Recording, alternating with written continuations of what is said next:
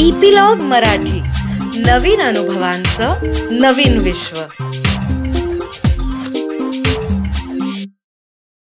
नमस्कार मंडळी, मी रीमा सदाशिव अमरापूरकर मनाचा पॉडकास्टच्या या भागामध्ये तुमचं मनापासून स्वागत करतो. एक भावना वियोगाची, ज्याच्यातून आपण सगळे सध्या जात आहोत. वेगवेगळ्या प्रकारचा वियोग, मग तो आपल्याला माहिती असलेल्या व्यक्तीचा असो, एखादं नाव किंवा आपल्या जवळच्या व्यक्तीचा असो, तर अशा प्रकारच्या वियोगातून आपण सगळेजण जातो आहोत.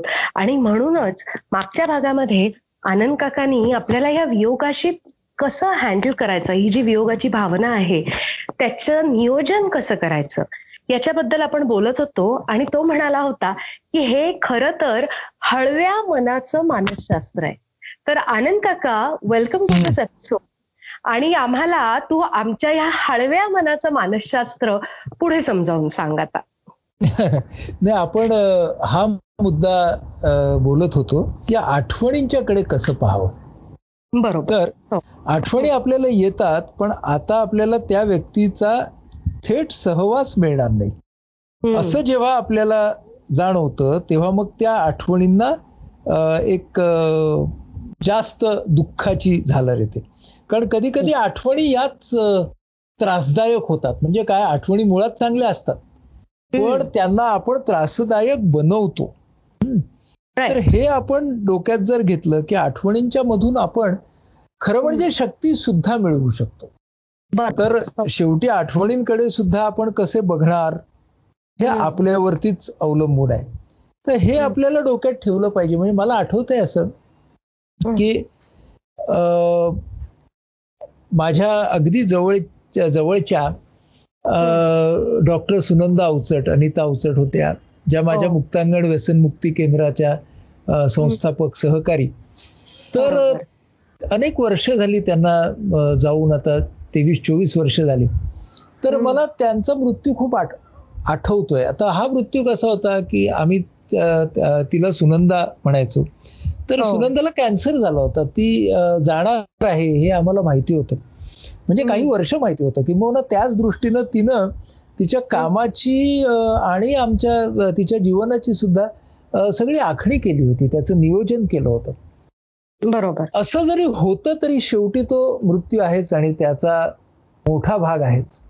तर खूप आठवणी माझ्या मनात तिच्याबद्दलच्या अशा दाटून येत होत्या. आणि दुसरा दिवस आला, म्हणजे आदल्या दिवशी ती गेली आणि दुसरा दिवस आला आणि आता काय करायचं. तर ते मन सुन्न होतं.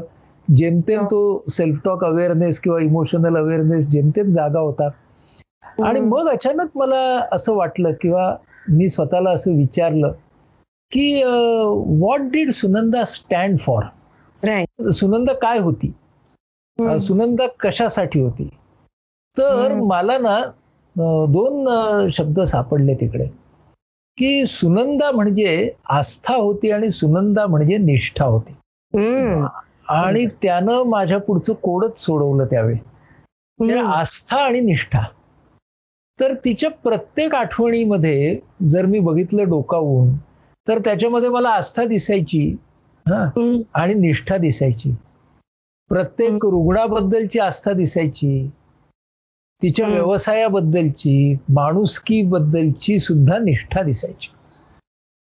मग जेव्हा असं कळलं की आस्था आणि निष्ठा हे दोन शब्द मी तिथपासून आजपर्यंत माझ्या मनात ठेवलेत तिच्या बाबतीत. आणि मग मी मुक्ताला, म्हणजे तिच्या मुलीला म्हणालो की आपल्याला जायचंय. म्हणालो म्हणजे म्हणालो नाही, आम्ही दोघं निघालो की आमच्या मुक्तांगण व्यसन मुक्ती केंद्राच्या दिशेने. आणि तोही दिवस मलाही आठवतोय, मुक्तालाही खूप आठवतोय. तर आम्ही जेव्हा तो तिथे बसलो आमच्या सगळ्या सहकाऱ्यांच्या बरोबर, तर त्या वेळेला पुन्हा मला वडिलांच्या सारखाच तो भाग झाला की you are carrying on the baton. Yes yes, आणि you have to carry that baton. तरच आपण असं म्हणू शकू ना की ही व्यक्ती माझ्या जवळची होती. म्हणजे जर निष्ठा आणि आस्था हे दोन शब्द त्या गेलेल्या व्यक्तीचे होते ना, that is what that person stood for. तर मग मला आता जर त्या व्यक्तीला मी जवळचा मानतोय ना, तर मला ते शब्द माझ्या जीवनात कसे मुरतील ते मला पाहायला पाहिजे. आणि मला असं वाटतं की या म्हणजे त्या वियोगाला सामोरं जाताना मला ह्याचा खूप फायदा झाला या गोष्टीचा. आणि मग मी तेव्हापासून विचारतो नेहमी स्वतःला जेव्हा कुठली जवळची व्यक्ती जाते तेव्हा की what what does that person stand for. आणि मग माझ्या लक्षात येतं की आय आता सुद्धा बोलताना बघ I did not I I did I did not say what did the person stand for. हा बरोबर. तर हा कारण आता माझा तो विश्वास बिलीफच निर्माण झालाय की what does the person stand for. त्याचा अर्थ असा आहे की निष्ठा आणि आस्था जोपर्यंत आहे तोपर्यंत सुनंदा आहे, तोपर्यंत माझे वडील आहेत, तोपर्यंत तुझे ताते आहेत, हे सगळे आहेत. आणि मला वाटतं हा फार महत्वाचा भाग असतो की व्हेन यू डिस्कवर की कोणत्या कोणत्या पद्धतीनं ती व्यक्ती आहे ते शोधूया, कोणत्या पद्धतीनं नाही ते शोधलंच की आपण खूप ते आपोआप मन शोधतं आपलं कशा कशात आहे ते शोधूया. मग ती कशात आहे मधून मग काही जण त्या व्यक्तीचा अभ्यास करतात, त्याचे आठवणी प्रसिद्ध करतात, आठवणी लिहितात पहिल्यांदा. तो सुद्धा एक शोधायचाच भाग आहे ना की ही व्यक्ती अजूनपर्यंत कशी आहे. आणि मग आपल्याला काय होतं की ती अटळता लक्षात येणं हे तर्कशुद्ध पद्धतीने लक्षात येणं हा एक वेगळा भाग आहे, पण ते भावनिक दृष्टीनं लक्षात येणं हा फार महत्वाचं आहे. म्हणजे जसं आपल्याला गीता सांगते की जन्मता निश्चयो मृत्यू मरता जन्म निश्चये म्हणून न टळे त्याचा व्यर्थ शोक करू नये. आता ही गीताई आहे. तर हा तर गीताईमध्ये आपल्याला काय म्हणतो आपण की व्यर्थ शोक असा शब्द वापरलाय. तर व्यर्थ म्हणजे काय तर आपण बदलू शकणार नाही हे वास्तव जर तू लक्षात घेतलं नाहीस, हे वास्तव तू नाही बदलू शकणार आहेस हे लक्षात न घेता केलंस तर तो व्यर्थ शोक आहे. पण हे वास्तव तू लक्ष त्याच्याकडे लक्ष दिलंस आणि म्हणालास की अरे what what does that person stand for, तर मग काय होईल बघा. तर तू जन्म आणि मृत्यू हे जे चक्र आहे त्याला जास्त प्रभावीपणे सामोरा किंवा सामोरी जाऊ शकशील. हे घटिका यंत्र आहे. उत्पन्न होताना जे उत्पन्न होतं ते लय होण्याचा गुणधर्म घेऊन आलेलं असतं. बरोबर. हा ज्ञानेश्वर म्हणतात तसं जे शरीरात आघवे ते नाशवंत स्वभावे. त्यामुळं आपल्याला हे हळूहळू लक्षात घेणं आणि तरी सुद्धा माणसं राहू शकतात. हम्म तरी सुद्धा माणसं राहू शकतात कारण त्या लाईफला त्या जीवनाला एक कंटिन्युटी आहे. मग आपली ना जरा भावनिक हळहळ शांत होते. तर भयानकत्व मृत्यूचं कमी करणं हे मात्र आपल्याला सतत स्वतःला सांगायला पाहिजे.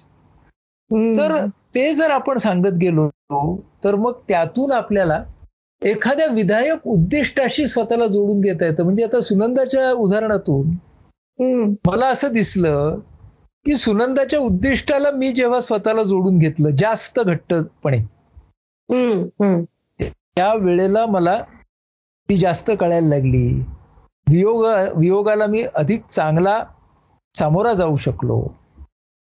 आणि म्हणूनच आपल्याला काय करायला पाहिजे मरणाचे स्मरण असावे नावाची एक संत एक संत वचन आहे. ते असं आहे की मरणाचे स्मरण असावे हरिभक्तीस सादर व्हावे. तर मृत्यूचं स्मरण मला काय सांगतं तर जीवनाच्या मर्यादा, या मर्यादेमध्ये असलेल्या जीवनाचा अनुरूप वापर करण्याची जबाबदारी माझी. हरी हरीची भक्ती. हरी म्हणजे काय स्वतःचा आणि इतरांचा विकास साधणारं कोणतंही विधायक उद्दिष्ट. बरोबर. या हरीची भक्ती करावी म्हणजे वैयक्तिक चौकटीतल्या आपल्या विचारांना वर्तनाला व्यापक आणि विशाल असं स्वरूप द्यावं. म्हणून आपल्याला ही गोष्ट लक्षात घेतली तर समर्थांची उक्ती आहे ते कळेल की हाती असलेला क्षण योग्य कारणासाठी वापरणं हाच या मरण स्मरणाचा अर्थ आहे. आणि म्हणजे आपण हळूहळू स्वतःच्या जीवनाकडे सुद्धा या वियोगातून आपण शिकू शकतो कसं बघायचं स्वतःच्या जीवनाकडे सुद्धा. म्हणजे मृत्यू हे वास्तव आहे आणि भयंकर मृत्यू ही माझी या घटनेवरची भूमिका आहे. हा, हे आपल्याला लक्षात घेतलं पाहिजे. मग आपल्याला काय कळतं की व्यक्त आणि अव्यक्त म्हणजे जीवन आणि मृत्यू. पण आपल्या तत्वज्ञानामध्ये अव्यक्त ही पूर्वस्थिती मानली आहे आणि व्यक्त ही पुन्हा गतिशील मध्यस्थिती मानली आहे आणि पुन्हा अव्यक्त. हो, खरं. म्हणजे ज्याला तुम्ही उत्तर स्थिती मानली आहे तीच पूर्वस्थिती आहे दुसरी. हा, आणि आपल्याला असं सांगितलंय की आपल्या ते, ते जे फिलॉसॉफिकल लॉजिक आहे ते काय आहे की मृत्यू म्हणजे चैतन्याच्या एका आविष्काराचा लोप आहे. बरोबर.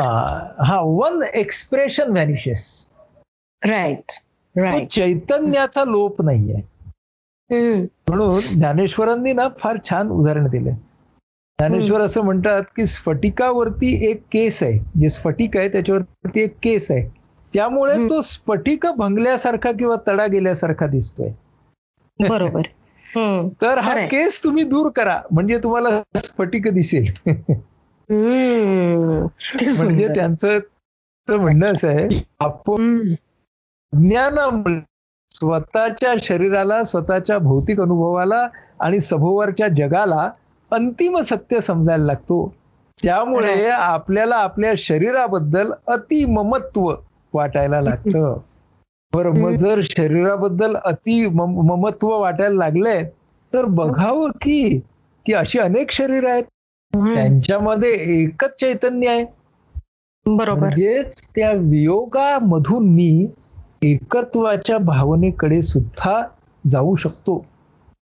खरं. म्हणून हा ज्ञानेश्वर म्हणतात की जे सर्वत्र सर्व ही देही, तर अशा त्या अशा त्या गोष्टीला विश्वात्मक दृष्टीने त्या चैतन्याकडे तू पहा. ही झाली फिलॉसॉफिकल पोझिशन. पण ही जी ऐक्य भावना आहे तिचं शिक्षण खरं म्हणजे आपणच स्वतःला सतत द्यायला पाहिजे. आणि म्हणून आपल्याला काय लक्षात आलंय की ऐक्य भावना जी आहे, समानत्वाकडे नेणारी जी भावना आहे, की माणसाच्या या जगामधल्या जीवनामध्ये जितकी अनुभवाला येईल, जितकी माणूस जितका माणूस या तऱ्हेच्या ऐक्य भावनेला जागवेल स्वतःमध्ये, तितकी त्याची मृत्यूची भीती कमी होईल आणि तेवढंच त्याच योगाचं दुःख सुद्धा ताब्यामध्ये येईल. हे आपण जर लक्षात घेतलं की या सगळ्या जीवनाचा स्वीकार केल्याशिवाय मृत्यूचा स्वीकार करता येत नाही. बरोबर. मृत्यूचा स्वीकार झाल्याशिवाय मृत्यूचं भय जात नाही. मृत्यूचं भय ताब्यात आल्याशिवाय वियोगाचं दुःख ताब्यात येत नाही. बरोबर. असं आपण जर या सगळ्याकडे पाहिलं तर आपल्याला हा वियोग जो आहे ना त्याला सामोरं जाणं हे आपल्याला कमी कठीण होईल. मी सोपं होईल असं म्हणत नाही, पण कमी कठीण मात्र नक्की होईल. बरोबर आहे. आनंद काका, तू जे म्हणालास की वियोगाच्या दुःखाला सामोरं जाण्याची ही प्रक्रिया आहे, ही अवघड आहे खरी. पण मला एक याच्यामध्ये हे विचारायचंय तुला की आता जसं तू म्हणालास की ग्रेड वेगवेगळी असते. हा, मागच्या भागामध्ये आपण बोललो की वियोगाच्या दुःखाची ग्रेड वेगवेगळी असते आणि कधी कधी असंही असतं की एखादी व्यक्ती असते की जिच्याशी आपलं आयुष्यभर जमलेलं नसतं, पण तरीही ती व्यक्ती जाते तेव्हा आपल्याला तितकंच दुःख होतं जितकं आपल्या जवळची व्यक्ती गेल्यावर होतं. याच्या मागचं कारण काय असेल रे? याचं मागचं कारण असं आहे, जर त्या व्यक्तीच्या या जगातून जाण्यासोबत आपल्या मनामधल्या पूर्वग्रहांना मुक्ती मिळत असेल तर ते चांगलंय. आपल्याला त्या व्यक्तीच्या जाण्याचं दुःख कधी होईल?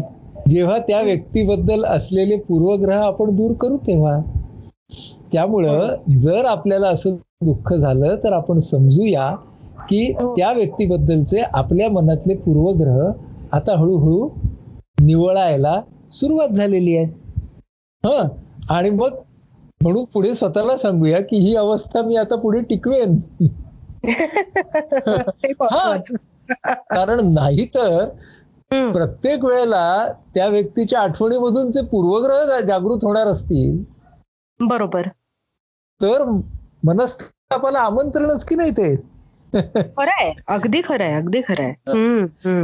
त्यामुळे आणि मला दुसरं एक विचारायचंय बरं का आनंद काका, की वियोग आता आपण जेव्हा म्हणतो तेव्हा तो कायमचा वियोग, अशा यांनी मृत्यूमुळे झालेला वियोग असं आपण धरतो, पण बऱ्याचदा परमनंट वियोग किंवा कायमचा वियोग हा एखादी व्यक्ती बेपत्ता झाली, एखादं मूल हरवलं, आपल्याला हे माहिती नसतं की ते मूल जिवंत आहे का, काय झालंय किंवा ती व्यक्ती परत येणार आहे की नाही हेही माहिती नसतं, तरीही तो वियोग असतो आणि त्याच्यात धड दुःख करावं का करू नये का प्रयत्न चालू ठेवावेत त्या व्यक्तीला शोधायला का काय, अशा एक भांबावलेली स्थिती मनाची होते.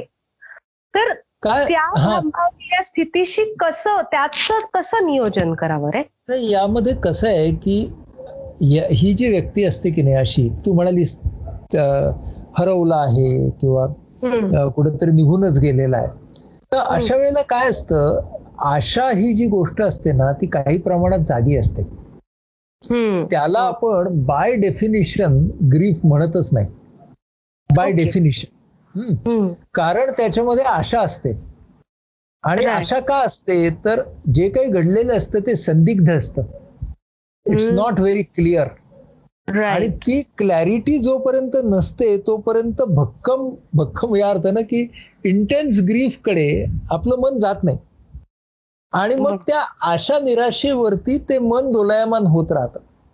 मग कधी कधी काय होतं की कधी कधी ही आशा काळानुसार, आणि आपण आपल्या हातामध्ये जे आहे ते सगळं करतो, त्याला काही प्रतिसाद मिळत नाही, मग ती आशा हळूहळू मावळत जाते, आणि नंतर मात्र अशा व्यक्ती ह्या पूर्णपणे ग्रीफ मधूनच जातात, म्हणजे ग्रीफच्या ज्या सगळ्या स्टेजेस असतात त्याच्यामधून ही लोक जातात. हा, आणि त्याच्यानंतर तो ग्रीफच होतो त्यांच्या दृष्टीनं, पण त्याला त्या त्या परिस्थितीप्रमाणे ना वेगळा वेगळा काळ लागतो, हे आपल्याला लक्षात घेतलं पाहिजे. अजूनही एका प्रकारची ताटातूट असते, ती अशी असते की भावनिक कारणांनी झालेली ताटातूट, आणि जी आपली नाती तुटतात, वेगवेगळ्या कारणांनी नाती तुटतात, दोन्ही व्यक्ती जिवंत असतात तरी सुद्धा त्या नात्याचा वियोग असतो. बरोबर. म्हणजे आता हे नातं काही पुन्हा काही जोडून येणार नाही, म्हणजे विभक्त होऊन डिवोर्स झालेले पती पत्नी असतील किंवा कधी कधी पालक आणि मुलं असतात त्यांची ताटातूट होते, या अशाच तऱ्हेच्या प्रसंगांमधून कधी माणसं गैरसमजांमधून एकमेकांच्या पासून खूप दूर जातात आणि ताटातूट असते. आणि ते माणसं अगदी रागामध्ये असताना म्हणतात सुद्धा की आजपासून तू माझ्यासाठी मेलास, अशा पद्धतीने जी ताटातूट होते तिच्यामध्ये वियोगाची काही लक्षणं असतात, म्हणजे पुन्हा बाय डेफिनेशन आपल्याला ग्रीफ म्हणत नाही, परंतु ही ताटातूट आहे तो सुद्धा एक आपल्या जगण्यामधल्या सत्याचा भाग असतो. बरोबर. आणि ताटातूट होते तेव्हा ती दुःखद कारणांनीच होते, म्हणजे त्या तणावपूर्ण काहीतरी कालखंड झालेला असतो म्हणून ते आलेला असतो. तिथे सुद्धा या कालखंडातून जाताना सुद्धा वियोगाची काही लक्षणं व्यक्ती दाखवतात, आणि म्हणून ही ताटातूट म्हणजे नात्यांमधलं अंतर त्याच्यानंतर त्या व्यक्तीच्या जीवन मरणाबद्दलची संदिग्धता, राईट. आणि तिसरा टप्पा अटळ वियोग, की आता ही व्यक्ती कायमची आपल्यातून गेलेली आहे आणि ती परत येणार नाही. तर ह्या तीन अवस्था आहेत, प्रत्येकाची काही वैशिष्ट्ये आहेत आणि प्रत्येकामध्ये काही साम्यस्थळ आहेत, हे आपण लक्षात ठेवलं पाहिजे. बरोबर. हा, बरोबर आहे आनंद काका तुझं. पण बऱ्याचदा मला असं वाटतं की हे जे ताटातूट असते ही मुठी वळण्यातून होते नाही का? पण यायला तयार नाहीस. हा, मी फार म्हणजे कारण खूप महत्वाचा विषय येतो आणि एनिवेज तर ही जी ताटातूट होते ही आपल्या मनाला तितकीच क्लेशकारक असते जितकी वियोगाचं जे दुःख असतं त्याचा जेवढा क्लेश असतो तेवढंच या ताटातुटीमुळे ही हे होतं. पण बऱ्याचदा असंही होतं की आपल्याला माहिती असतं की ती व्यक्ती आहे आणि I have decided to keep that person out of my life. Okay, तर त्याच्याशी म्हणून काय असतं जेव्हा ताटात असते ना त्याच्यामध्ये एक प्रकारचा चॉईस असतो. बरोबर, म्हणजे माणसा माणसांच्या दुनियेतला माणसा माणसांनी घेतलेला चॉईस असतो.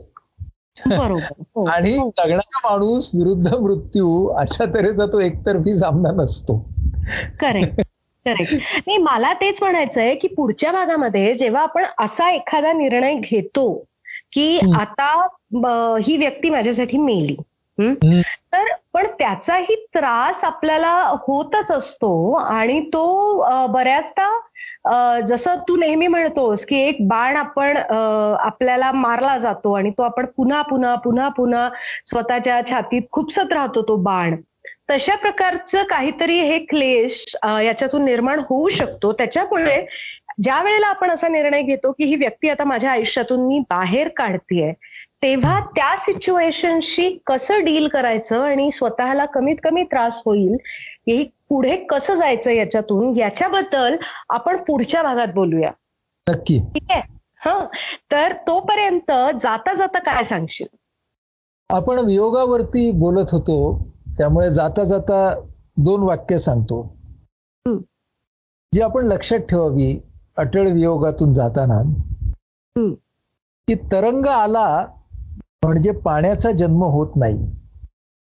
बरोबर, तो विरला म्हणजे पाण्याचा अंत होत नाही. म्हणजे व्यक्तीचं आयुष्य आणि पाणी म्हणजे जीवनाचा प्रवाह. हे डोकं तर आपण या वियोगाला अधिक सक्षमतेने सामोरं जाऊ शकतो. Right right right. So on this note आपण इथे थांबूयात आणि पुढच्या आठवड्यात परत भेटूयात. तोपर्यंत एव्हरीबडी प्लीज टेक केअर.